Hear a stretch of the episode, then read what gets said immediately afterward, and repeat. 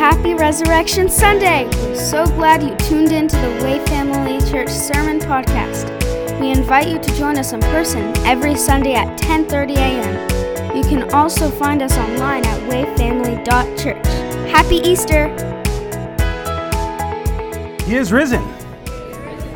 Amen. So, uh, I hope that you enjoyed that or benefited from that last video there to remind us of Good Friday. Unfortunately, we weren't able to gather together for Good Friday. But what an evening for sure. I don't know if you guys read any of the posts that Sandy had put out, but they really impacted me a lot to the point where I just kept saying all day, Sunday's coming. Sunday's coming, right? And Sunday is here. And so I'd like to welcome you in the name of Jesus. This is the best place to be right now. And so let's uh, turn to uh, Matthew chapter 28. I'd like to talk to you about our victorious King. I'd like to share with you from the account of Matthew, an apostle of Jesus. Matthew walked with the Lord. In fact, he was called by the Lord while he was in the tax collector's booth.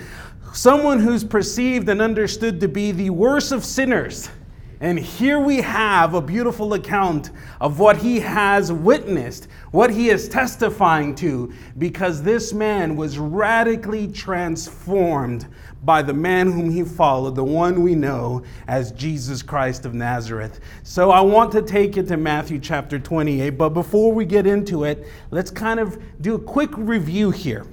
Now, last week we talked about the triumphal entry. We talked about how Jesus is the courageous king, knowingly walked into the place where he would die. And not just die, but he would be viciously tortured, he would be brutally beaten, he would be, uh, I would say, inhumanely treated, he would be. Uh, forsaken by the Father, it would appear. And so he walks into this place and he walks into the moment where he is crucified. Now, after the crucifixion, the disciples of Jesus still gathered on the Lord's day. The Lord's day is Sunday. The disciples of Jesus still got together after Jesus was declared dead. But when the followers of the Lord gathered that first Lord's Sunday, they were discouraged and they were defeated, weren't they? I mean, think about what just had happened. Jesus marched them into the most dangerous place for them to ever be in. And now they're gathered. Jesus has been crucified. And now, today, 20, 20 plus years later, the followers of Jesus Christ still gather on the Lord's day. However, unlike the first Lord's day, we are not in a state of discouragement anymore or defeat, for the Lord has risen. Oh, you're paying attention. Good.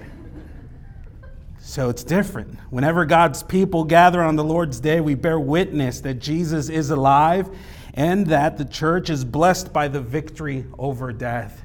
Jesus is our victorious King. We have reason to celebrate. We have reason to celebrate every day, in fact, of the matter. I hope that today is not the only day that you celebrate the victory of our King. Every day is a victory, for Jesus has overcome death. He is truly the victorious King. And if anything proves the kingship of the Lord Jesus Christ, it is his resurrection from the dead. Without the resurrection, we have nothing. All we have is another story of another person, and all we could say is, cool story, bro.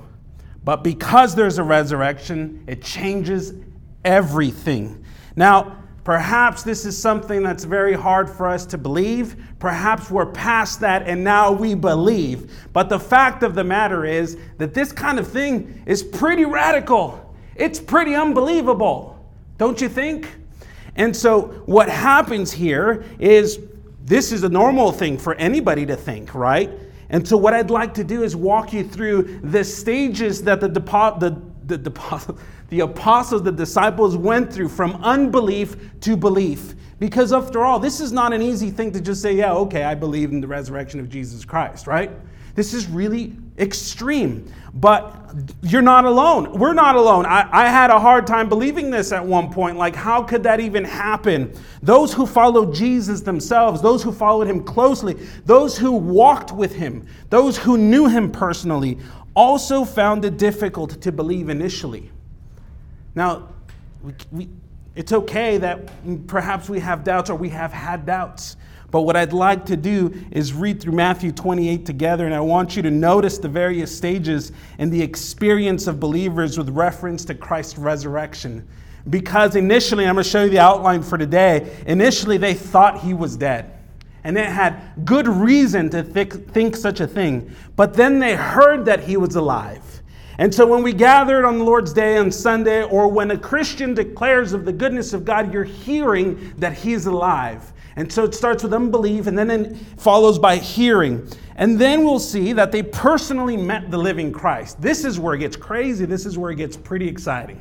They personally encounter the living Christ, and as a result of that, they shared the good news with others. Now, this is the uh, sequence of events that transpire with the disciples, with the believers of Jesus.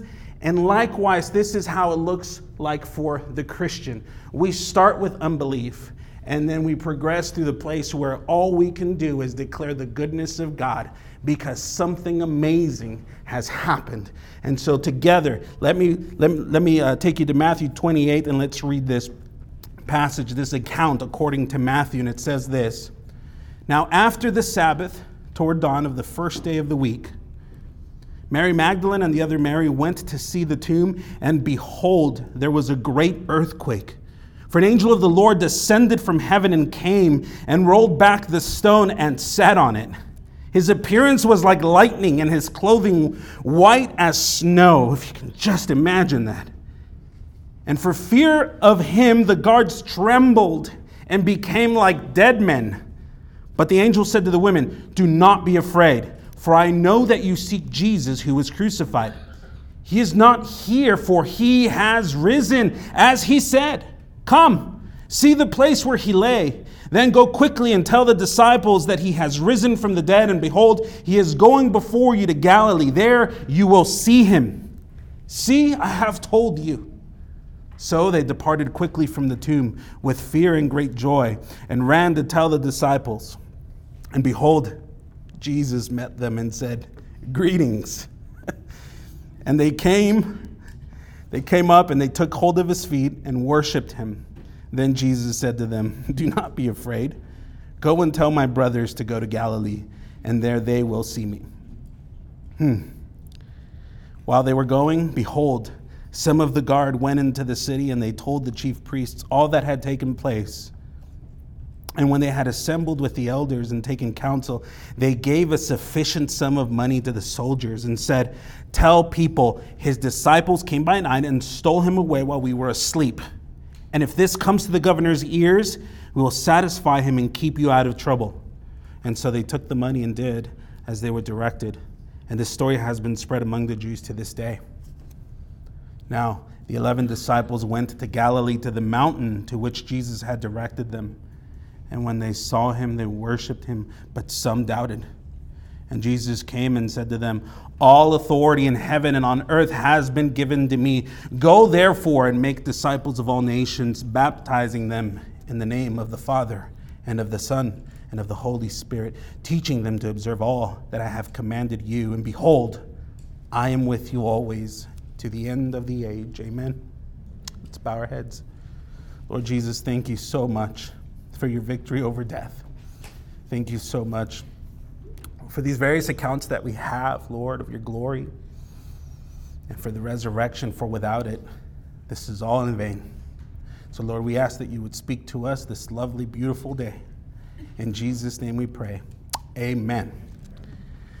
Every time I read that, I'm, I'm stirred and I'm moved. It's one of those Good Friday moments where we wonder, why is it Good Friday? Like the worst thing ever happened to Jesus. It's Good Friday because that's the moment that the wrath of God was satisfied and we have been made righteous before Him. So it's very good for us. But of course, we don't like the way that Jesus was handled. Uh, and then we have this beautiful news of the resurrection. It's like an ultimate low and then an ultimate high. Do you see that? Have you ever experienced such a thing? Aside from this story, have you ever experienced news that brought you to an ultimate low, followed by something that really just flopped it around an radical high? Now, I wish I could tell you a personal story, and it is somewhat of my personal story, but in, instead, I'm going to tell you Sandy's story because it's way better. it was New Year's Eve 2010. Correct me if I'm wrong, correct me if I'm right. Um, and I take Sandy to a lovely dinner two hours away from home to a place where we had had a date before. In fact, it was one of our better ones. And so this is a beautiful place. And it's just an emotional time for me because I wanted to be a special date. And so I take her to this place, we watch a movie, we have a nice dinner, and then I take her out to the courtyard area where there's this beautiful fountain. It's flowing with water. We call it the, the dancing fountain because it also was synchronized with music. And everything was decorated for Christmas because it was New Year's Eve. And that's Sandy's favorite season of all. It's the cold, brisk winter where every, all the lights are up. And so we're having this beautiful moment, and then we finally go and we sit next to this fountain, and I have a nice conversation with her where we're reminiscing of the time together that we've had. I think we had dated for a year at this time.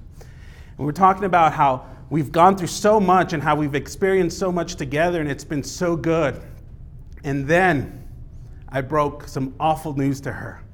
I said, Sandy, it's been so great. Unfortunately, after today, I could no longer be your boyfriend. And the disposition of my wife was just like pale. Now, we've had a conversation about this, so I know what she was thinking now. She said, How dare you bring me all this way just to break up with me?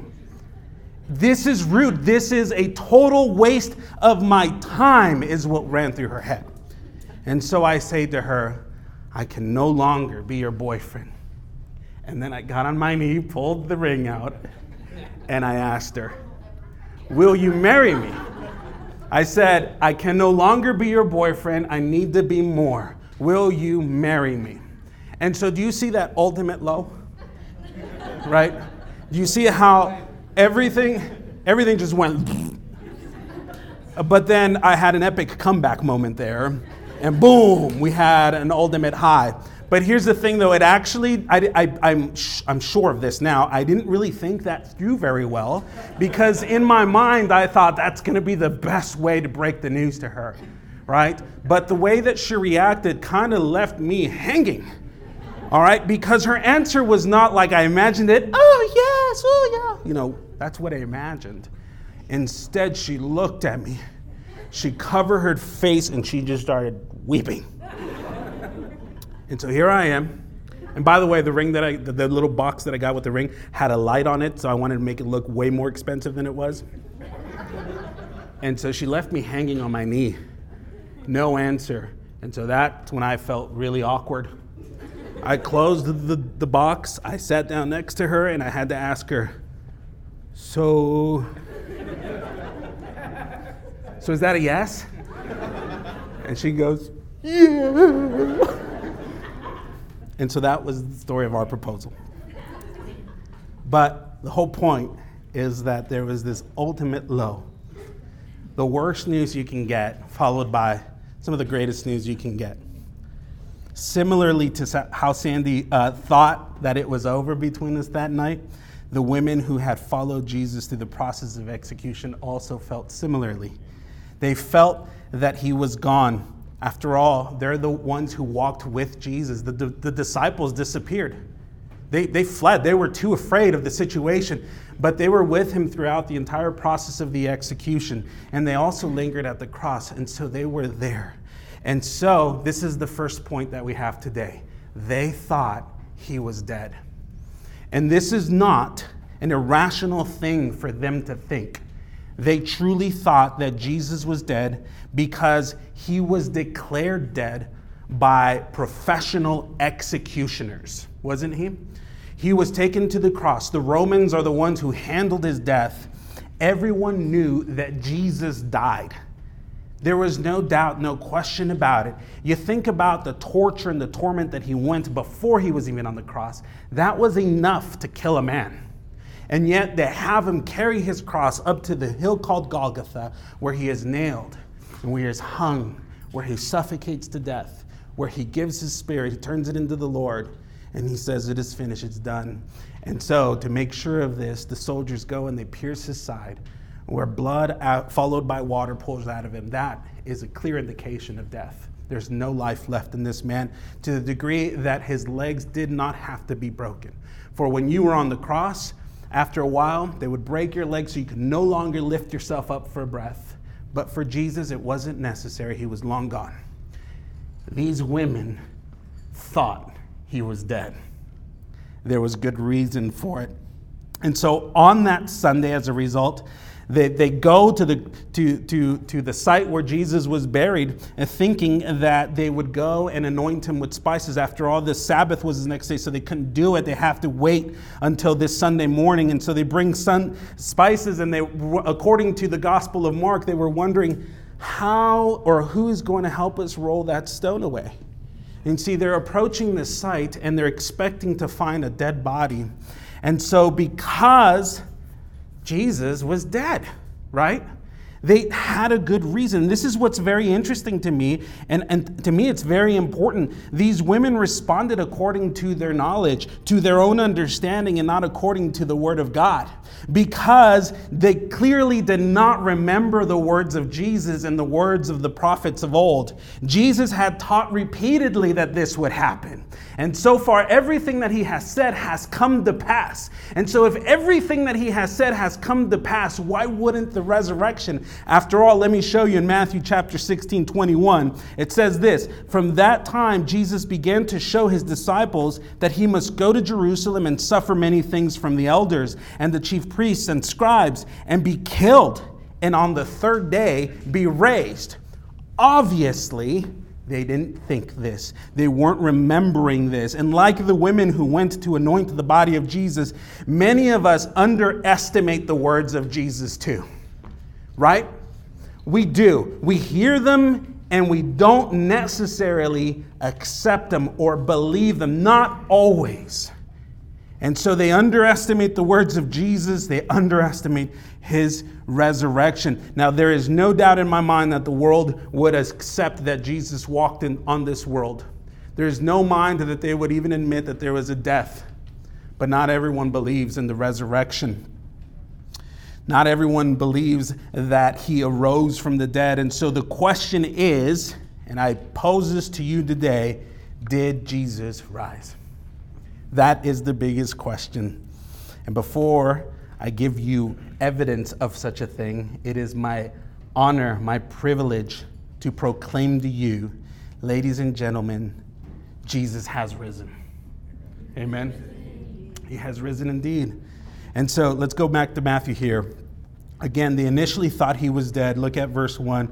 Now, after the Sabbath, toward the dawn of the first day of the week, Mary Magdalene, the other Mary, went to see the tomb because they thought he was dead.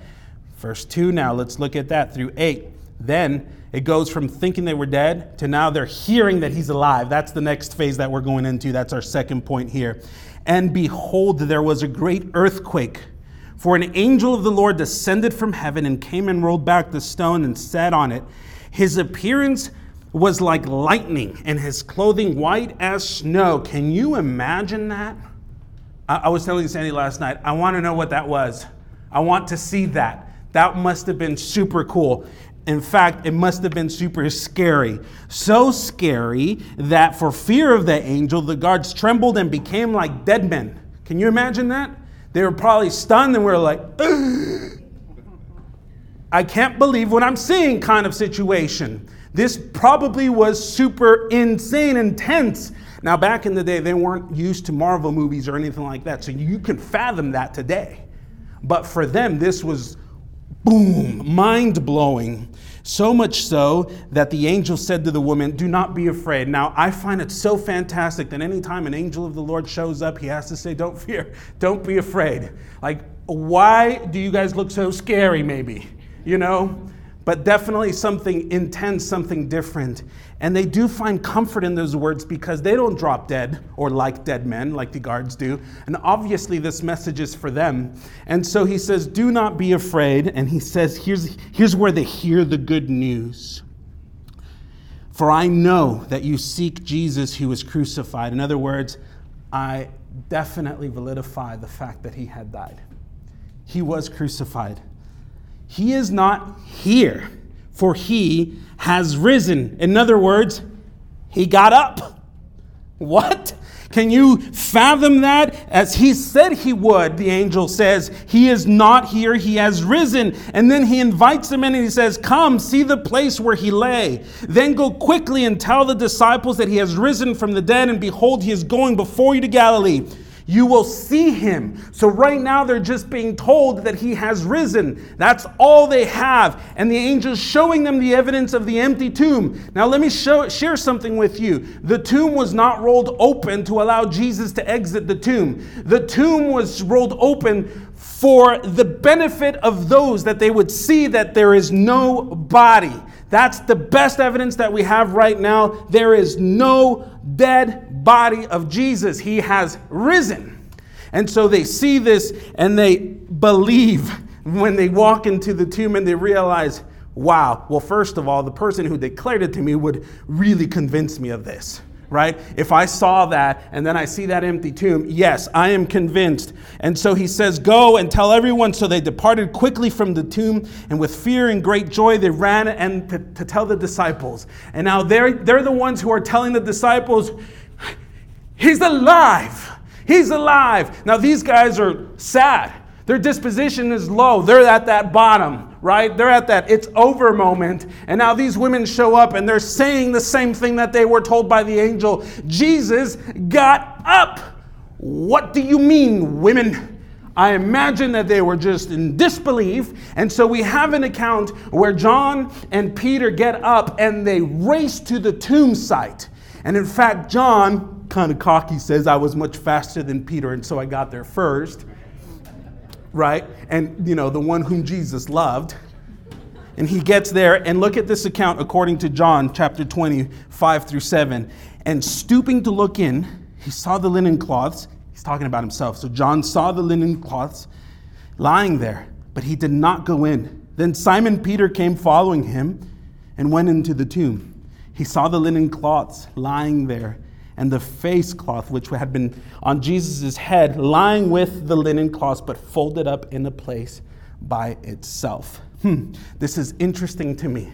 This little bit of information is very, very important for me because to me it discredits certain theories that Jesus was taken away, that he, his body was stolen, because cloths were still there, undisturbed. There were no signs of struggle here. In fact, to the contrary, someone took their time to fold up a cloth why would a thief do that, right? Jesus left evidence for both women and Peter and John to shift their disbelief to belief. And I would say today that we have more than enough evidence to shift whatever disbelief that we have about Jesus Christ to belief because he has risen indeed, and there's evidence for that. And I'm going to share some of that with you here in a moment. And so Jesus had said to his disciples after the fact, He said, Blessed are those who have not seen and yet believed. That is us. We read that in John 20, 29. Blessed are those who have not seen and yet believe. There's a blessing that comes and just hearing the word of God and accepting it and being transformed by it. But then it, get, it goes on and it gets better. The resurrected Jesus reveals himself to his disciples and also, did you know that he also revealed himself to over 500 people? Can you imagine that? Let's look at this. This is the next part. And so they now meet the living Christ. Verse 9 through 15, it says this And behold, Jesus met them, the women, before they left the site entirely. He met them and he says, Greetings. I imagine he was there and he just said, Shalom, right? And they came up and they took hold of his feet and they worshiped him. Then Jesus said to them, Do not be afraid. Why do you keep saying that? Like, of course, I would be freaking out if the guy that I just saw being shredded into pieces just showed up and said, Shalom. Whoa, you know? And he says, Don't be afraid. You see this beautiful picture? This goodness of, the, of God. The victorious king is so gentle, kind, and compassionate. He says, Do not be afraid. But look at what happened as this woman couldn't help but to worship him. For now they are encountering the living Christ. Do you see that? And so Jesus tells them, Go tell my brothers to go to Galilee, and there they will see me. Ooh, how beautiful. But look, look at this contrast here. And I think it's fascinating. While they were going, behold, some of the guards went to the city and told the chief priest all that had taken place. Some of the guards, not all of them. But here's the thing though they went and they told them, they saw something amazing. And so the chief priests and the and the religious leaders, it says, verse 12, and when they had assembled with the elders and taken counsel, they gave a sufficient sum of money to the soldiers and said, Tell people this. His disciples came by night and stole him away while we were asleep. And if this comes to the governor's ears, we will satisfy him and keep you out of trouble. Now, why would they have to say that? Because for a Roman, if, if he was guarding anybody, a prisoner a body, whatever it may be, if he lost the thing that he was guarding, he was punishable by death. And so these guys are double afraid. One, they just witnessed something that can't explain. So all they could do is tell what happened. And two, their heads are on the line because there was nothing they could do about that. In fact, they felt like dead men. And it's like, what do I do about this? Like, how am I supposed to kept, be kept accountable about something amazing and miraculous that happens? But what's interesting to me is that they satisfied him with, with one story and a sufficient sum of money to keep them out of trouble. And they will also say whatever they had to say. And so they took the money and they did as they were directed. And this story has been spread among the Jews until now. And so here's what's interesting. Sometimes, and this is where we need a self check Sometimes self preservation or self gain is more important to us than truth.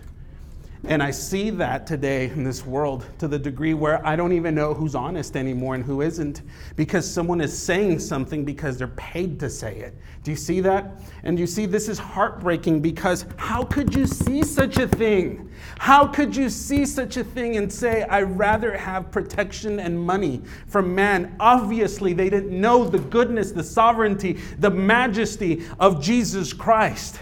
And so they were capable of doing such thing. And so the warning today is let us not love the riches of this world more than Jesus himself and the goodness of Christ. For everything in this world is so temporary compared to what eternity is. Let's look ahead to what is forever. Forever is a very, very, very, very, and it goes on forever, long time. All right? And so these men traded that, that truth, for this so called protection, for this so called sense of wealth. Who knows how much they offered him, but it was probably a lot of money. It was definitely enough. And so, like, like, like we see these women, they show up and they tell the apostles, you know, different experience there in the sense that they're excited. They know Jesus. Yes, everything that he has said has come to pass. And so they go and they tell the soldiers. But here's the thing, though. Um, to me, it's so good that the, the proof that we have just about the empty grave is, is the way that it was left was so good because it disproves a, a few theories for me. You've probably heard that maybe Jesus was stolen. If he was stolen, he had to be stolen by either his friends he ha- or he had to be stolen by his enemies or some random people. Those are the only options, right? I don't think he was his friends because his friends could not have done it two reasons. One, they didn't have access to him. The tomb was sealed and heavily guarded. This was really unusual for any tomb. The fact that this was Jesus' tomb made it inaccessible to anybody. And two, they would not have done that because it would have defeated their own faith. Can you imagine stealing a body and trying to profess life in something that's dead? I don't think they would go and be martyred for such a story. It just doesn't make sense. Now, I also don't think it was his enemies because his enemies would not have stolen the body because it would have stirred belief in the resurrection as it obviously did, right? And then they were just trying to prevent that. So to do that would have been counter effective. They would have defeated their own purposes. They would have sli- silenced everyone if they could, in fact, present a dead body. And so I don't think his enemies stole it. And if it was someone random, why would they leave the cloths? Why would they unwrap a tortured body, leave the cloths, and then fold it up? Thieves don't do that. It just doesn't make sense. The only thing that makes sense, and this is the only verifiable conclusion, is He is risen. That's it. Now, any sincere person who studies this evidence with an open heart will conclude that the resurrection of Jesus is a fact that cannot be refuted. And there's some pretty smart people that have come to this conclusion, such as C.S. Lewis, Lee Strobel, Richard Lumpson, Isaac Newton, just to name a few. You know? Now, that Sunday morning, though, just re- recap here, and we'll get into our last point. It began with the disciples and the women thinking that Jesus was dead. And they had good reason to think that. But then they were told that he's alive. Following that announcement, they met him personally, which compelled them to share the good news with others. And this is what Christians do we share what we know of Jesus, we share that transformation power that we have experienced in Jesus Christ. For once we were blind and now we see, we were lost and now we're found. We are radically transformed, we are made new, we are new creation, we are born again through Jesus Christ. And so the the instinctive reaction is to go and tell it, just like those women ran and they were like, You guys, he is alive two things. One, they were compelled to do it based on their witness, and two, they were also told to do it. Jesus himself told them to go do that. And then he appears to them. He appears to the disciples. He appears to several people, over 500 people. I'm going to show you that in a second. And he also tells them to go and bear witness of what they have seen. And there's more to that. And so, what I want to share with you now is verse 16 and on. It says, Now the 11 disciples went to Galilee, to the mountain to which Jesus had directed them. And when they saw him, they worshiped him, but some doubted. Who doubted? These were the haters, we'll call them that. All right, this is not in regards to Thomas, because Thomas is one of the 12. He had already counted the Jesus, and at this moment, he's not the one that's doubting. These are the religious leaders, the folks who are just like, no, no, no, no, no, no, no, this cannot be happening.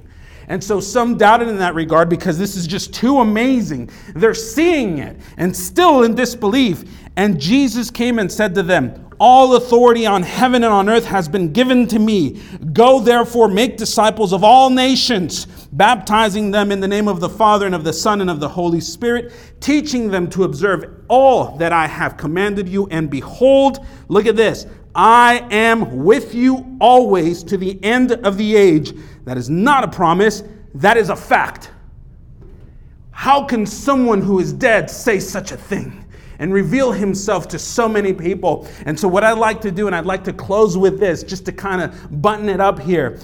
Paul gives a testament to the resurrection of Jesus. He's sharing with the Corinthians and he delivers three proofs of the resurrection, and I'd like to share that with you. He's talking to the church in Corinth and he says this. Let's go to 1 Corinthians, if you don't mind, chapter 15, verse 1 through 11. He says this, verse 1 Now I would remind you, brothers, of the gospel that I preached to you. Now, this is Paul's being faithful to the command to go and make disciples of all nations because he has been radically changed. He has experienced something, he is different. And so, the first proof that he shares is I would remind you of the gospel I preached to you, which you received, which in which you stand, and by which you are being saved. If you hold fast to the word that I've preached, that's the proof. Do you see that?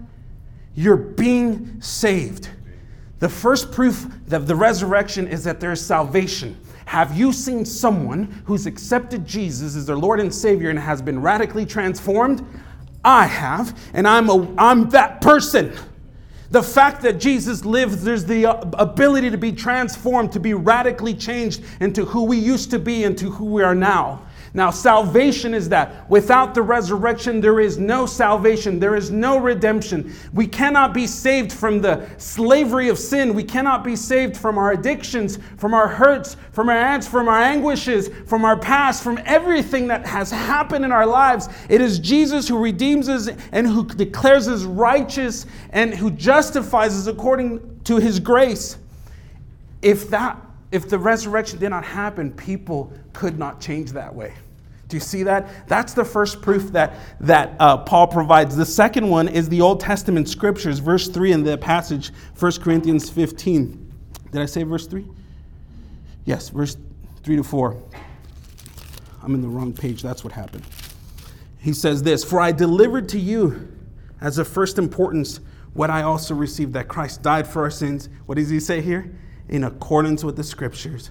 That he was buried, that he was raised on the third day in accordance with the scriptures. The, third, the second proof that Paul provides is the Old Testament scriptures. That's what he's talking about.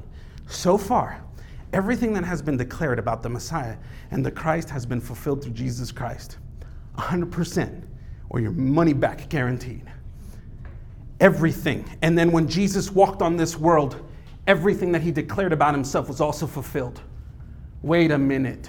That's another evidence for the resurrection of Jesus. If the scripture said that he would die the way that he would die, and he did, that he would have a ministry and that he would even have a triumphal entry the way that he did, and that if he said, and they said, that he would rise on the third day, then there is no reason to doubt that.